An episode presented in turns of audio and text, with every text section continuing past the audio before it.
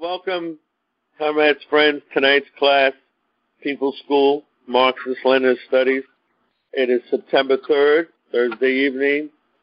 Tonight we're going to continue and finish the excellent pamphlet called The Moscow Trials from the memoirs of Sam Darcy, D-A-R-C-Y, who was the National Committee of the uh, American Communist Party at the time. He was the head of the party youth wing, called the Young Workers League, YWL, and he was a delegate to the Comintern in Moscow. And he was at the trials and he wrote this memoir, and we're reading it tonight.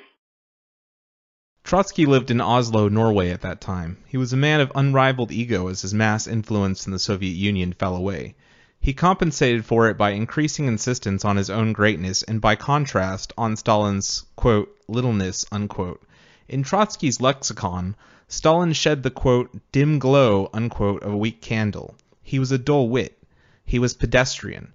But Trotsky wasn't alone in this. There were many. Anyone who stood within the circle of brilliant light shed by Lenin was able to associate himself with his teachings and those of Marx were a lesser or greater mantle of greatness in the eyes of the masses. But some of these were really small people who lived entirely by reflecting Lenin's glow. They had little or none of their own. Yet the less they had, the greater their vanity on these. Trotsky played an intriguing tune. Many of those who became leading actors in the treasonable plots and conspiracies were Trotskyites. When Trotsky was fighting Lenin during the latter's life, many had lost confidence in the new world being built. Many were newcomers to the movement who were flattered by the attentions they received, saw opportunist shortcuts to prominence and power, and were cajoled by the opposition to join. Typical of this was one Arnold, who later participated in several criminal acts, including one attempt to murder Molotov. During his trial, he told how he first joined the Russian Orthodox Church in Tsarist times. Then, during a stay in the United States, he became a Mason. Then he joined the Lutherans, and on his return to Russia after the revolution, he joined the Trotskyites. In each instance he was asked for his motives, and invariably he said that he wanted to quote, mix in better society. Unquote. The leaders of the Trotskyite and right-wing groups were already in a quote, better society. Unquote. Some of them had held leading posts in the government and industry, but they had once stood quote, equally unquote, in the circle around Lenin, and they watched Stalin's rise with envious jaundiced eyes. Pyatakov, one of the leading conspirators, later told how Trotsky played it. In many hours of discussion he had said to Pyatakov, quote, Who is this giant that he stalks among you as if you were pygmies? You are small not because he is big, but because you accept to be small. You have not cut the umbilical cord that ties you to his navel. Stand up like giants yourselves and see how Stalin will strike. Halfway measures are no good. Endless talk and discussion just proves you indecisive. Stalin must be removed physically. Then you can all rise to power. You must act like big men. Stalin must be destroyed now, etc., etc. As I said in the courtroom during the trial, and later Pyatakov tell the story of Trotsky working on him, it kept occurring to me that Pyatakov could not have read Shakespeare, for in his play Julius Caesar, that master of character unfolds the same base motives played on by Cassius, who was ensnaring the willing, though piously protesting Brutus into his murderous cabal. Said Cassius, quote, I was born as free a Caesar. So were you. We both have fed as well, and we can both endure the winter's cold as well as he. This man has now become a god, and Cassius a wretched creature, and must bend his body, if Caesar but carelessly but nod on ye gods, it doth amaze me. A man of such a feeble temper should so get the start of the majestic world, and bear the palm alone. Why, man, he doth bestride the narrow world like a colossus, and we petty men walk under his huge legs, and peep about to find ourselves dishonorable graves. Men at some times are masters of their fates. The fault, dear Brutus, is not in our stars, but in ourselves, that we are underlings Brutus and Caesar. What should be in the Caesar? Why should that name be sounded more than yours? Thus Trotsky won the petty connivers one by one. Of course they could not come to the people with their greed of personal power and avarice alone. To that they confessed only as they stood in crushed defeat in the criminal dock. So Trotsky also gave them a program. Socialist construction was really Stalinist construction. It was destroying Russia's economy, not building it. Look how lacking the people are in consumer goods. By the end of 1934, there would be a complete collapse and famine, as there can be no socialism built in one country, so there can be no counter-revolution in one country. He then told them of his close agreements for, quote, cooperation, unquote, with the German Nazis. It seemed to work for a time.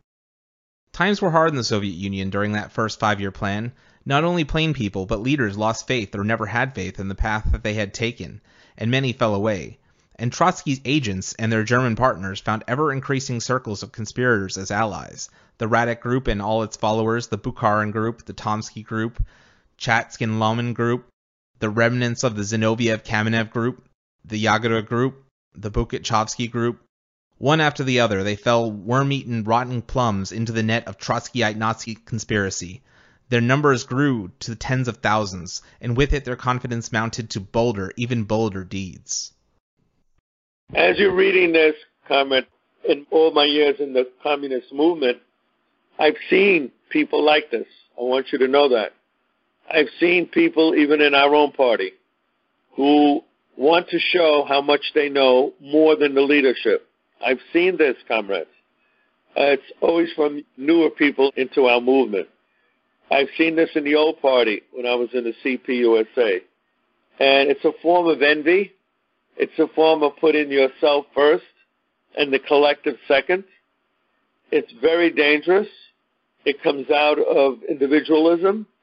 And everything that was written in this period at that time, I have seen in my short time in the communist movement since 1968. I saw it in the New Left. I see it in the Occupy movement. Occupy is a personification of this where each individual wants to show they're more knowledgeable and know how to deal with the situation than the collective. And during the Occupy movement and during similar movements today, I see it. I see it in the Black Lives Matter movement. I definitely see it. I definitely see it in Antifa. This individualism, this attempt to not look at the whole of what we're trying to build, but of how we as an individual can be a big frog in a small pond. Now, with that, is there any questions that I could open up to? Can you speak to Trotsky being understood historically as a disciple of Lenin? Trotsky makes this attempt to tie himself to Lenin and make himself the upholder of Lenin's legacy. Can you just talk about the historical implications of that? I find this very similar. I hate to be biblical, but go back to the period of Moses and the Ten Commandments. One should study that. The human relationship. It's the same thing. Each person try to be connected to the leader. In that case, Moses. If you read the story about Julius Caesar that's in this text, everyone wants to be connected to Caesar. And they put themselves in an equal opposition to Caesar or Moses or Stalin. I see it as a human drama. And why do the Trotskyites do it? Of course, it's obvious. They always wanted to bring the revolution to where they thought it should be. Remember that before the revolution happened, Trotsky was with the Mensheviks. Let's not forget that. He was a very Johnny come lately to the revolution. Let's not forget that Stalin had very, very numerous occasions where he disagreed strongly with Trotsky. And that is not discussed by Trotsky's followers. They want to be anointed as continuing the revolution that Lenin started.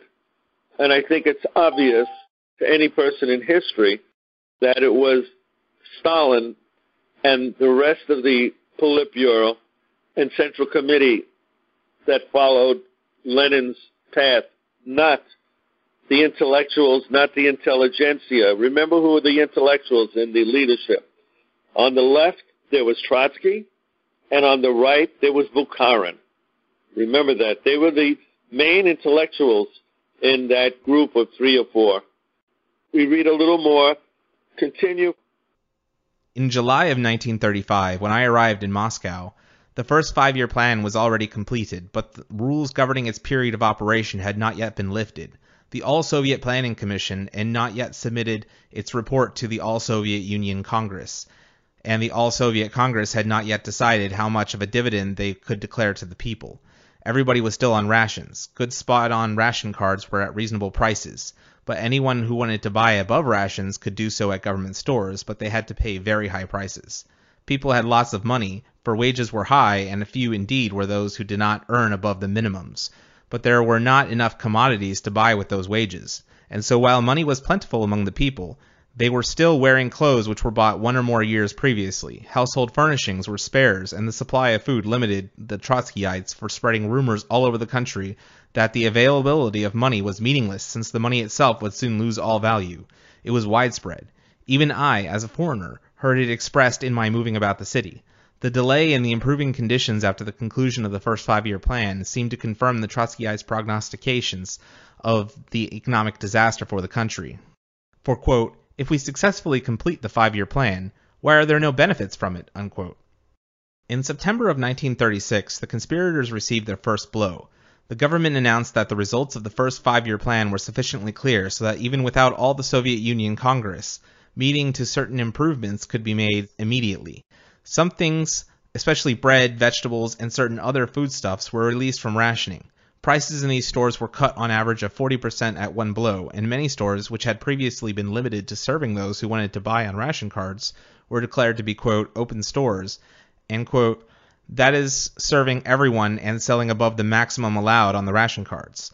Soon after, I began to realize that something was happening for the Moscow papers began publishing letters received from anonymous readers, which said, in effect, quote, We have become involved in some anti-Soviet activities. We realize we are wrong. If we voluntarily report our crime to the government, will we be punished? Where do we go to report? Unquote. This was a curious phenomenon. At first, only a few such letters were published, and each day more and more until hundreds of them had been published on New Year's. Another big blow was handed to the conspirators, all rationing throughout the country was abolished, and prices were lowered another 40%. When the rationing was first lifted in September, scenes in the gastronomes, Moscow's huge grocery stores, and the department stores and other merchandising establishments were like Macy's basement on an exceptionally big bargain day. People stood in line waiting to buy with huge wads of chervonets its notes of 10 rubles each or over in their hands. At first, only simple people came, workers who told of how they had been approached to slow production in the factories, or to do their work badly, or to make faulty instruments, though some of them were picked up who told of groups that had been formed for purposes of organizing sabotage. The procedure under Soviet justice is much slower than ours before a man can be indicted. There are considerable hearings by the prosecution authorities at which evidence has taken and the law examined on Lee after the prosecution and authorities have assembled a complete legal case is the accused indicted for the crime and brought into court for trial. This delayed matters so that it was not until August of 1936 that the first of the trials occurred. The story of the trials is known to the world, and the court stenograms are in most American public libraries, and its political aspects of the trial showed that not only the German Nazis corrupted and made part of their espionage machine considerable numbers of French, British, American, and traitorous elements of other countries, but also in the Soviet Union, and on a scale that far exceeded anything that we could imagine. The people in their pay reached from simple miners who got a few extra rubles for their trouble to steal dynamite or to turn off a ventilation system at the wrong time, to people in such high places as Pyatakov, who was assistant commissar of heavy industry, a position of such great power that it gave him control of all the vast basic industries of the country mining, steel, railroad, and so on. Any questions on what we just read? Since you have a long history of commuting to the former Soviet Union a number of times, as an eyewitness how much do you really consider that the Soviet Union was a highly industrialized country in terms of using quality standards in the West? Do you think the Soviet Union successfully consummated large-scale industrialization of the whole country, including the former Soviet republics? I would consider it incredibly successful because as the sentence earlier suggested, something like in five years, we achieved what the United States with more naturally well-positioned natural resources accomplished in 50 years, we accomplished in five years. I want to add to that. I was there in 76, 30 years at least after this was set up. And I saw an industrialized society in most of the urban areas. But remember, the rural areas of the United States, even at present, is very rustic. The areas of West Virginia, the Blue Mountains, that area has been notorious for being behind the rest of the urban areas of the country. And so it was similar to the Soviet Union at the time. Outside of the big cities, it was less developed. But here's the but. The industrialization that was done by Roosevelt with the Tennessee Valley Authority, that was nothing in comparison to what was done in the Soviet Union during Stalin's time. They had complete electrification. In fact, the slogan of Lenin was electrification is modern communism. That's what he used the term. I'm paraphrasing him. And so electrification, building dams, power source which built factories, et cetera, et cetera. The factories built a working class. People went from being peasants to workers. So the working class blew up tremendously in numbers. I saw that they were like 10 years behind the United States culturally. In fact, in 76, when I was there, they were just starting supermarkets. Can you believe that? Supermarkets started here in the early 60s and the late 50s, 58 on. And here it was 76, they were just bringing in supermarkets. So they weren't that far behind at all, even on social services. What are we reading now? In its original aspect, the extent of their atrocity staggered the imagination. And as a note here, I would like to just point out this part is extremely important. This is one of the most useful paragraphs in the entire pamphlet. They wrecked trains loaded with Red Army men, killing scores. They callously hid dynamite in children's playgrounds so that it blew up, killing many. They caused 1,500 wrecks on railroads by such tricks as sending out locomotives with faulty pressure gauges so that the locomotives and the engineers were blown to bits. While people were short of consumer commodities in the cities, they routed freight carts loaded with goods to a railroad siding so that over $50 million worth of goods rotted. They organized holdups of banks, and they made attempts on the lives of party leaders, some of which, as in the case of Kirov and some lesser known persons, were successful, and many of which, as in the case of the attempt on Molotov's life and Stalin's life, were unsuccessful. I doubt whether there will ever be erased from my mind. The memory of the scene during the Radek Pyatakov trial when about a score of workers from the Kemerovo mine explosions came to Moscow, some with legs shot off, some with arms gone, some blind, all crippled in one way or another, demanding seats at trial so that they might confront the defendants with the results of their callous calamity. Soviet justice, which abhors, quote, scenes, unquote, organizes everything so that procedures would be smooth and quiet, denied them admission. And for two whole days, these victims picketed the courtroom. The callousness of some of the defendants was almost beyond belief. Kamenev, who was so, quote, clever, unquote, said that, quote, heads are peculiar and that they do not grow on again, unquote, as an argument for the assassination of Stalin or Radek, who, while telling of the development of their policy and changes from time to time, explained that they found that, quote, killing individuals was child's play when so much was at stake. It was necessary to go over to mass murder in order to create a panic in the country, unquote.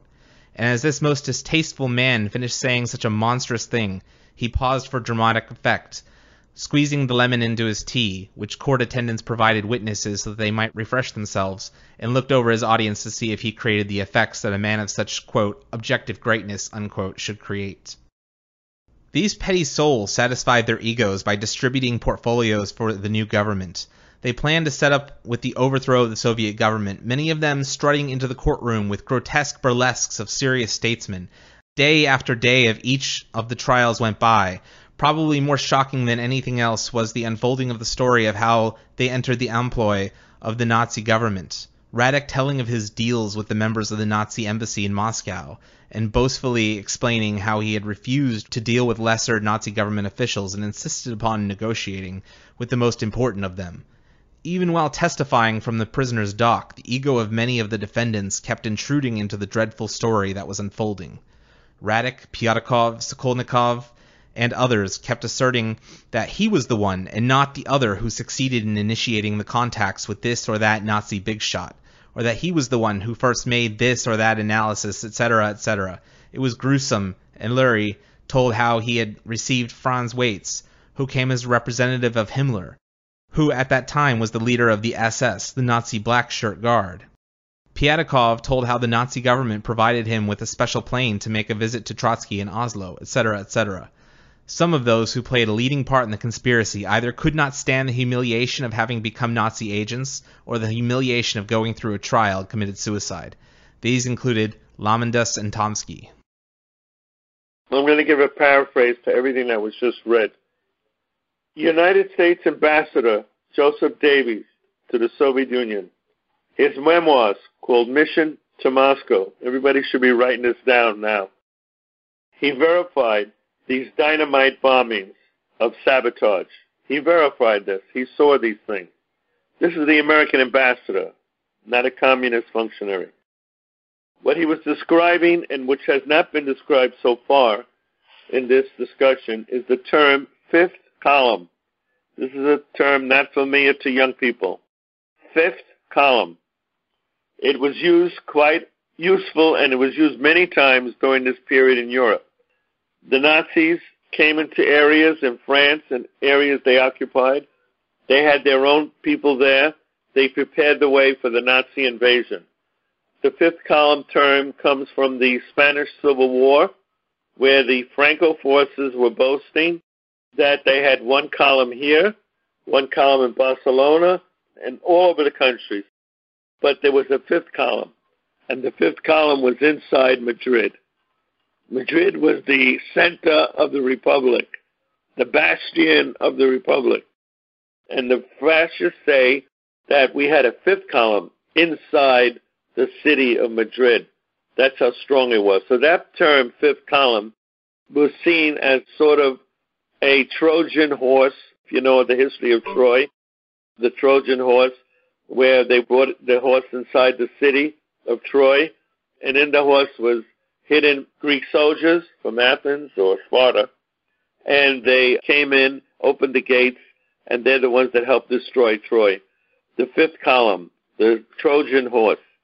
And that is important to know this, comrades, because every country in Europe had a fifth column. Norway, in fact, in one of the Scandinavian countries, they were called Quislings. You should look up this term. Quislings. These were the people in one of the Nordic countries that was pro-fascist from the inside of the government, undermined the country. In the United States, that term was common at the time, fifth column. And the only country that did not have a fifth column in Europe was the Soviet Union. And the reason they claim it didn't is because they were all taken care of at the trial. I just want to mention that to everybody as an added historical understanding of the period we're talking about. The story that the Trotskyites gave, oh, these are innocent people. Well, of course, how could they be innocent? When Trotsky left the Soviet Union, comrades, guess where he was welcomed? He was welcomed by Mussolini into fascist Italy. He was wined and dined by the Mussolini government. That's not my view. It's right there in the bourgeois media, New York Times, of that period of time. You look up New York Times, you'll see it all there on the front page. That's where it is. It's not communist sources. These are all capitalist bourgeois sources that are admitting this, that Trotsky was wined and dined by the fascists. In Italy, all communist publications were banned, except the works of Leon Trotsky. How do you explain that? Ask your Trotskyite friends. How do they explain that? So now we're going to open up to Rand Robin. He's talking about these fifth column type elements within BLM and within our own party. I was hoping he could elaborate on that a little more. I wasn't talking about fifth column in Black Lives or our own party, definitely not. I was talking about individualism in the left. You mentioned the different individualistic tendencies and different formations. Would you say that they're purely contrarian, or would you say that it's a construed ideology of individualism? It doesn't have to do with being contrary, no. It's an attempt to push oneself above the collective and put the spotlight on the individual and take it away from the party leadership. It's common. I've seen it so many times. I wouldn't even say it's malicious. Definitely not malicious. It's just part of individualism. Like here I am, I'm over here, everybody. That kind of thing. Every time I hear about Trotsky's betrayal being more blatant, like meeting with Mussolini, I just get more confused about Trotskyism in general. I would like to comment that that's kind of the point of Trotskyism. There's this really good document that I suggest everybody read if they have time. It's written by Olgin, Trotskyism, Counter-Revolution in Disguise. And that's just what it is. It's just confusion and counter-revolution in disguise. That book can be ordered on New Outlook Publishers.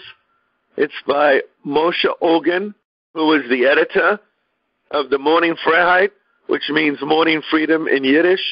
It was the daily Yiddish newspaper in the United States, and the editor was in the Central Committee of the party. His name was Moshe Olgin. I urge people to go to New Outlook Publishers. Thank you. It's really striking and ironic that you see the same maneuvers being done in Cuba when they're trying to assassinate and throw dirt on the Castro regime and other countries around the globe. It reminds me of the same exact tactics. I admit I don't know as much about Trotsky as I should, so I just want to know what exactly was his angle. Was he just strictly an anti-communist?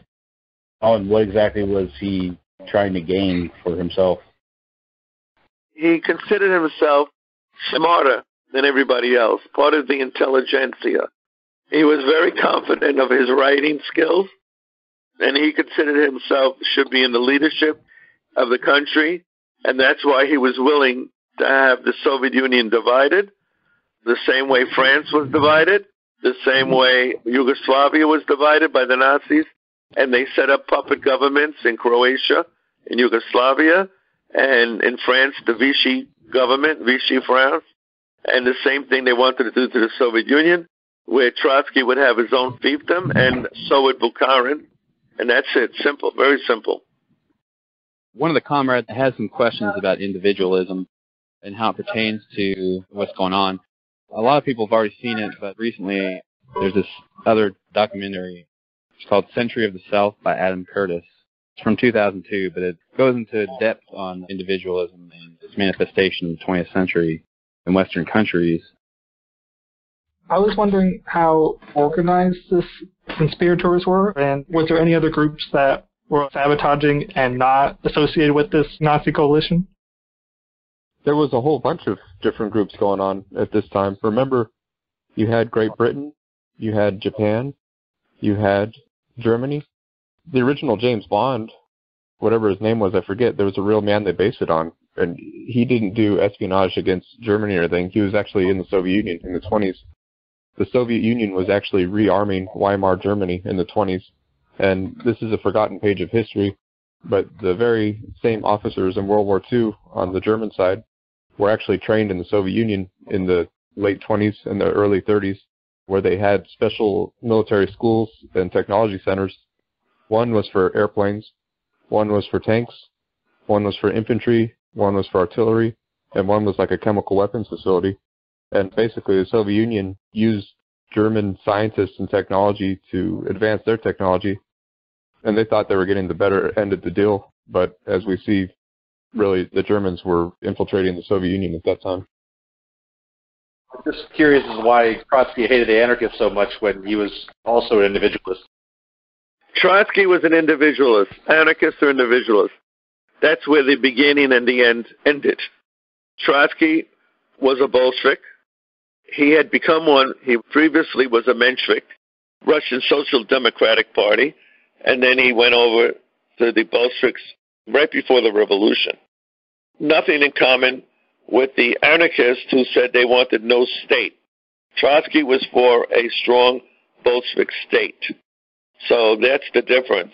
And remember, Trotsky was involved with putting down the Kronstadt rebellion on the ship, the battleship Kronstadt. Remember that. So he was no friend of the anarchists who wanted no government. There was actually footage of Trotsky being welcomed by the fascists in Italy, and I believe that they deemed it that he was going on a quote unquote vacation. So that sort of gives you a perspective of how chummy he was. During this time, before the actual Moscow trials were taking place and the collaborators were putting dynamite in children's playgrounds and, and causing trains to go off time and blow up. I'm sure this had to be a rough time in the Soviet Union for the people living there. Was there a sense of people were traitors and people really didn't know who were collaborators? Was there a sense of uneasiness among the people? How did the people receive this collaboration? There was disillusionment. People were questioning whether this experiment was going to get off the ground.